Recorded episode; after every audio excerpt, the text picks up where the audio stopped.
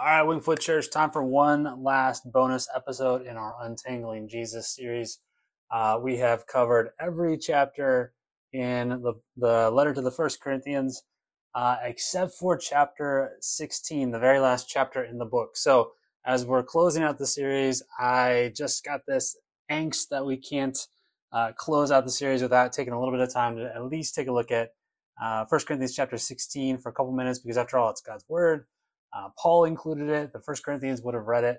Uh, and sometimes, you know, you read through the New Testament letters and you get to the last chapter, the last half chapter, and it's just kind of like lists of names and greetings, and it's like some administrative stuff, and uh, and it can be easy to kind of pass on those things and say, well, it's just, uh, you know, it's just details. Uh, but there's actually some pretty cool stuff in First Corinthians 16. I just want to take a couple minutes uh, and talk about because you really when you read 1 corinthians 16 which i'm going to read it in its whole in just a second uh, you get a sense of the personal interconnectedness of the early church uh, they really were in it together uh, and they knew what was going on in each other's lives and each other's worlds and so i think there's some some things that we can definitely take from uh, the con- kind of the concluding chapter of First Corinthians. Uh, so I'm going to just read through this. We've we've taken the time to read through every chapter uh, in this book so far. So I just want to give it a moment uh, to actually listen to the words of Scripture here in 1 Corinthians 16, uh, and then just talk about a couple things that we can learn uh, from Paul's concluding thoughts. So this is 1 Corinthians chapter 16 uh, in the ESV. Now concerning the collection of the saints, as I directed the churches of Galatia, so you also are to do. On the first day of every week, each of you is to put something aside and store it up as he may prosper, so that there will be no collecting when I come.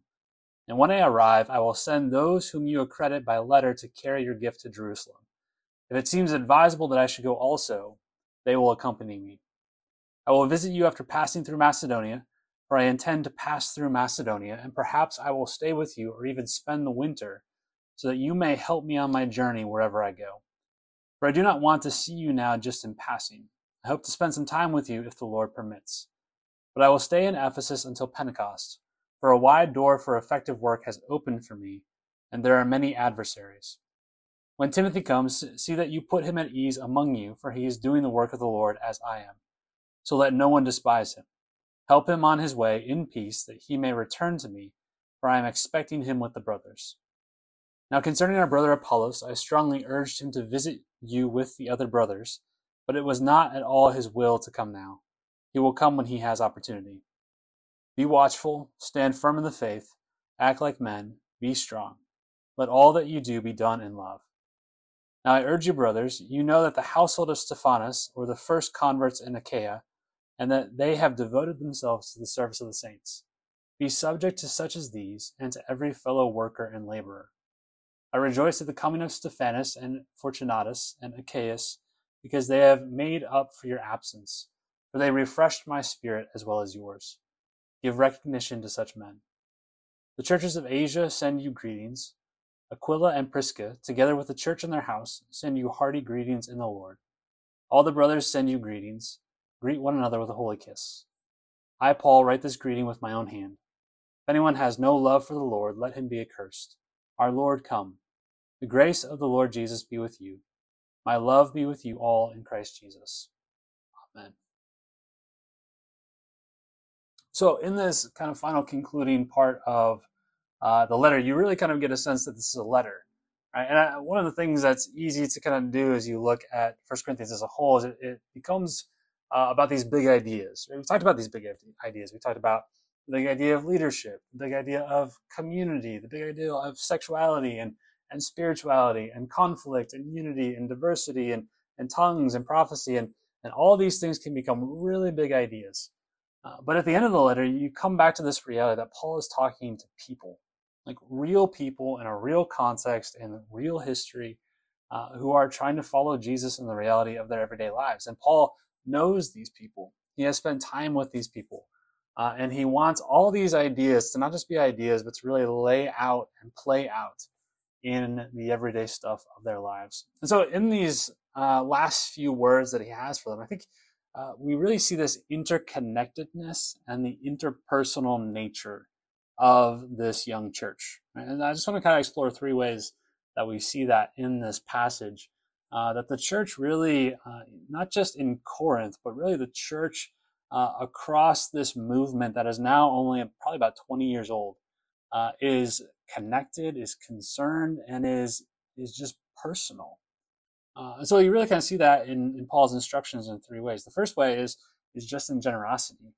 Right? Paul turns kind of in chapter 16, verse 1, now concerning the collection of the saints. Right? He's he's done this with huge things. He's talked about now concerning uh, your body and concerning uh, tongues and concerning prophecy. And now he turns to this thing uh, about money and, and, how the early church was generous. Now, uh, just kind of a fun fact this is the first time in any kind of the New Testament records that we have uh, any indication of the church meeting on Sundays. Right? So Paul says on the first day of the week.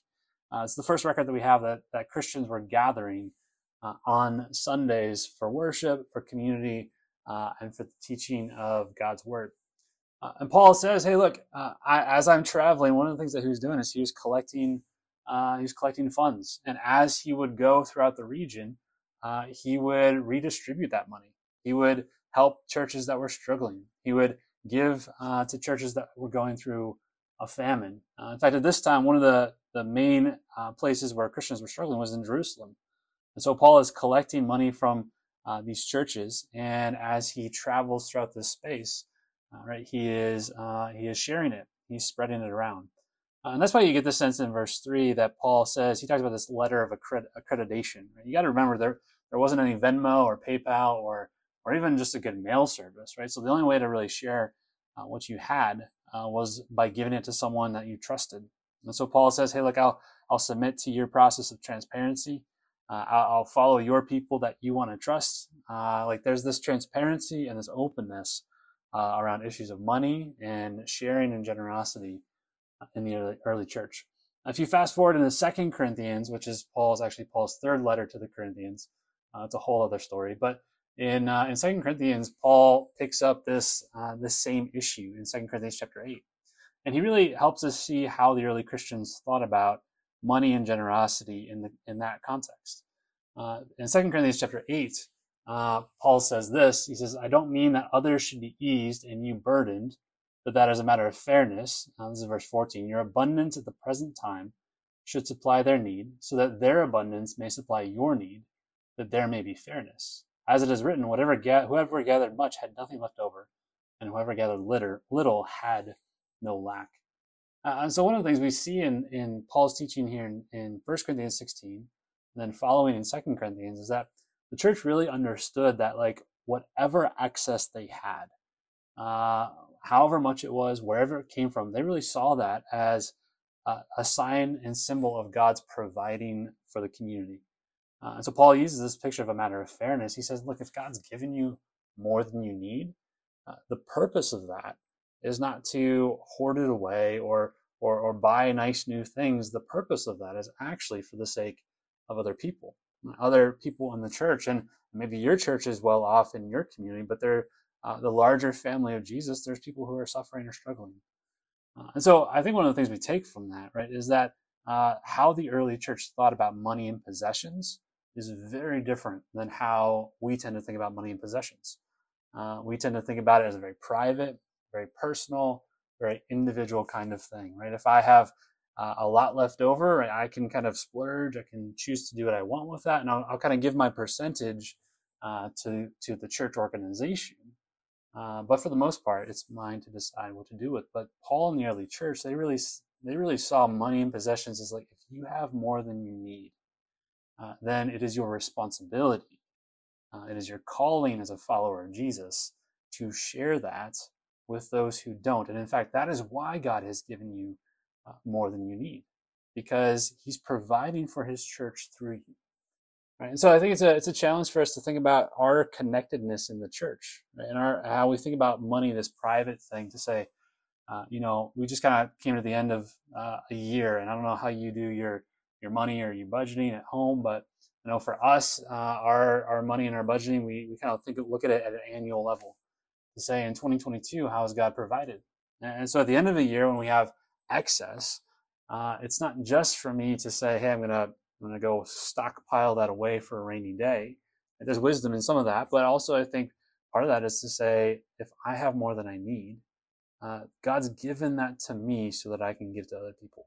And so you get this radical uh, rethinking of money and generosity in the church that they were all connected uh, and they were willing to give so that uh, there might be fairness, right? There might be equality, might be uh, shared wealth and prosperity uh, in this church. And, and they saw that as God actually working uh, in and through them in the church. And so you get this kind of radical generosity that demonstrates their interconnectedness right from the get go. The second thing that we see as far as their interconnectedness uh, is this practice of hospitality. Right? Paul says in chapter 16, verse 5, he gives them their, their travel plans, right? And there's some of this is just like an administrative thing, right? Because you know, you couldn't just like post and say, "Hey, I'm going to be passing through Macedonia next week." He had to kind of anticipate his plans. Uh, but the early Christians practiced this hospitality uh, of welcoming people in, not just like, "Hey, crash on my couch overnight," but like, "Hey, build a home here in my place while you're in town." Uh, right? They didn't have Airbnbs, obviously. They didn't have. Uh, there, there would be like hotel kinds of situations, but typically they were associated with immorality uh, sexual immorality, prostitution, all these kinds of things. That it was just kind of a place that uh, if you wanted to be kind of a uh, not attached to or associated with those things, you were kind of uh, dependent on someone providing hospitality for you. And so Paul says, "Look, I'm going to be coming through, and I hope to spend a winter with you. I hope to spend a whole a whole season with you. Uh, but I'm I'm looking to you to provide that kind of hospitality." Uh, even so much that uh, we see at the end of the letter, right, that hospitality was practiced even just on a regular weekly basis uh, by Aquila and Prisca, who opened up their house, and their house was the context and the place of ministry. The church gathered there. Uh, and so, this sense of the belonging of my house, right, and my household, and my uh, my home and my kitchen, these kinds of things were on the table and open uh, for this early church uh, as they sought to follow Jesus, right? And so I think it's a, an invitation and a challenge for us to consider, hey, how am I opening up my home? And how am I uh, sharing what I have and the space that I have uh, to make space for people, uh, to make a home for people who maybe need uh, some help or just for the sake of the gospel and the spread of the ministry that is in front of us right? And so uh, you know and i think too like sometimes that idea of hospitality you know uh, in your mind you might think of martha stewart uh, or maybe joanna gaines right? That the hospitality somehow has to be this large farmhouse table uh, with like an eight course spread and a nice fancy chandelier of the table. But but this is hospitality at its most practical right? That it's simply a matter of making space uh, of opening up a door and opening up a seat at the table for someone to come in and to uh, find a place to belong and be connected uh, to the community of Jesus, right? So don't allow uh, kind of our contemporary idea of hospitality with large farmhouse tables and chandeliers and, and a gigantic uh, living room or a gigantic dining room, right? Like, uh, like if you live here in our neighborhood, like those things are hard to come by. Like the houses here uh, were designed for a different era, right? Where open concept wasn't a thing. So, so don't allow kind of our, our contemporary ideas of uh, of kind of Instagrammable hospitality uh, to say, I can't do that. Well, you can. If God has has provided a space for you, if He has provided uh, the ability for that for you to open up your door, then do that. And that is uh, an essential practice of this early church uh, in their interconnectedness uh, as they follow Jesus together. The last thing that we see in this, as far as the interconnectedness of this church, uh, is this understanding of, of personal discipleship. And what I mean by personal discipleship is, is that being a follower of Jesus uh, requires, uh, or really uh, demands that you be personally discipled uh, by other followers of Jesus, right? That you uh, enter into this life following Jesus and it brings you into relationship with people who are there to teach you, uh, who are there to model for you what Jesus is, who Jesus is, and what Jesus does, uh, who are there to hold you accountable. Uh, right? Like there's not really a sense of uh, of you come to attend an event, but rather that you belong to a community. And so you see this as Paul names some people. He says, "I'm sending Timothy to you." Uh, and Timothy was was fairly young at this point. Uh, and Paul says, "Look, don't despise him. Right? Don't don't look down on him because he's young. In fact, that's what Paul would say to Timothy later in the letter that he writes to him. Right? Listen to him as if he was me. Uh, he has this authority, and so uh, submit to that discipleship. You also get this picture of Stephanas. Uh, Stephanas was the first convert to the way of Jesus in Achaia, which is kind of the, the county or the state that Corinth is the, is one of the large cities of. Uh, in fact, uh, kind of to bookend the whole thing, in 1 Corinthians chapter 1, uh, Paul lists Stephanas as one of the only people that he baptized. Right? If you remember way back when there was that argument over whose baptism was better, and Paul says, Hey, Stephanas, I baptized him. I don't remember who else I baptized. Uh, but you get this picture that Stephanas, from that moment of conversion, uh, Paul says he's devoted themselves, their household has devoted themselves to the cause of Jesus, uh, to building up the church. Uh, and that Paul says you should be subject to him. Or in other words, you should, you should submit to him. You should listen to him. You should seek to follow him. Uh, you see, following Jesus uh, and this idea of being a disciple, uh, it, it's not a, not first and foremost an idea kind of thing. It's like I'm going to get some great concepts from a podcast. I'm going to get some great uh, uh, bullet points from a book. No, it is it is an entrance into a life of relationship in which other people are following Jesus and, and we are then following them as they follow Jesus. Uh, and as we progress in that journey of following Jesus, that it also then means that we're called to bring others along the way. Right? That Stephanas was the first convert in this whole region. Imagine being the only Christian in the city of Akron, or the only Christian in Summit County, right? We, we can't even wrap our minds around that because there's churches all over the place. But that meant that Stephanas then joined Paul and Stephanas became Paul's disciple. But Stephanas eventually grew in his discipleship and started discipling other people to the point where he has a family around him. He's got he's got this church around him, and this this church, along with Aquila and Prisca, has now been built up as people personally discipled other people into the way of Jesus. And so I think that's a, an encouragement and challenges for us uh, to think about like who am I who am I discipling this year? Like, who am I investing in? Who am I? Who am I being discipled by? Right? What person uh, am I inviting to to teach me and to hold me accountable and to call me out on things and to and to monitor my life and to and to guide me in the way of Christ likeness.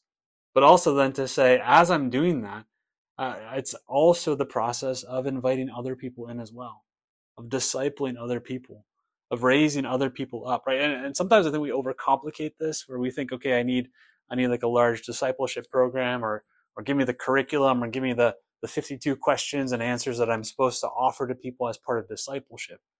Uh, but think about how Stephanas probably started. Right? There weren't books written at this point. There weren't. Uh, I mean, there's the Old Testament, but there wasn't like a discipleship curriculum. Right? No one had discipleship conferences, and so what did he do? He probably just got to business engaging in the relationships that he had and simply inviting people in. Uh, first, inviting people in to come hear this Paul guy talk about Jesus. Uh, and then eventually inviting people into community where they could follow Jesus with other people who are following Jesus. And so don't overcomplicate what it means uh, to disciple someone. Uh, each one of us can invite someone in our context, in our circle, at our work, in our in our neighborhood, uh, to take one step closer to following Jesus.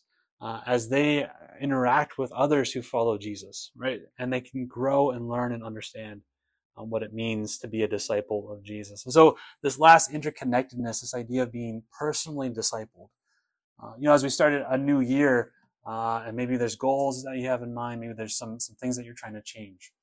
Uh, I think one of the most important questions that we can ask is this question of, of who am I being discipled by? And who am I intentionally putting myself under so that I can be trained and equipped and challenged and encouraged to follow Jesus? But to not stop there and then to say, who am I going to intentionally invite into the way of Jesus this year? Who am I going to be around? Who am I going to pay attention to? Who am I going to ask questions of? To, to use the acronym BLESS that we use a lot at Wingfoot Church, who am I going to be prayerfully present with? Uh, who am I going to ask questions with so I can listen to them? Uh, who am I going to share a meal with invite in or or go out with so I can uh, I can better understand them. We can have some good conversation over a meal or a drink. Then how am I going to serve? How can I serve them in, in their struggle or in their questions in life? Uh, but then ultimately, how can I share something with them? How can I share Jesus with them? How can I share an invitation with them? That's how we begin the journey of discipling people into the way of Jesus. So as we close 1 Corinthians uh, with chapter 16, we see this picture that the church is made up of people. It's not a church full of ideas, it's a church full of people. Uh, and people who are seeking to share their life with one another, to share the, the good news of the resurrection of Jesus with other people, and to live that out in the context of, their, of the community that they belong to through practices like generosity, uh, hospitality, and committing to this life of personal discipleship. And so I hope you'll make this coming year uh, something of the same, and to be committed to generosity in the things that God has given you, uh, to open up your home, your calendar, uh, your time, your energy to invite someone in, uh, and to along the way then be discipled and disciple other people into the way of Jesus.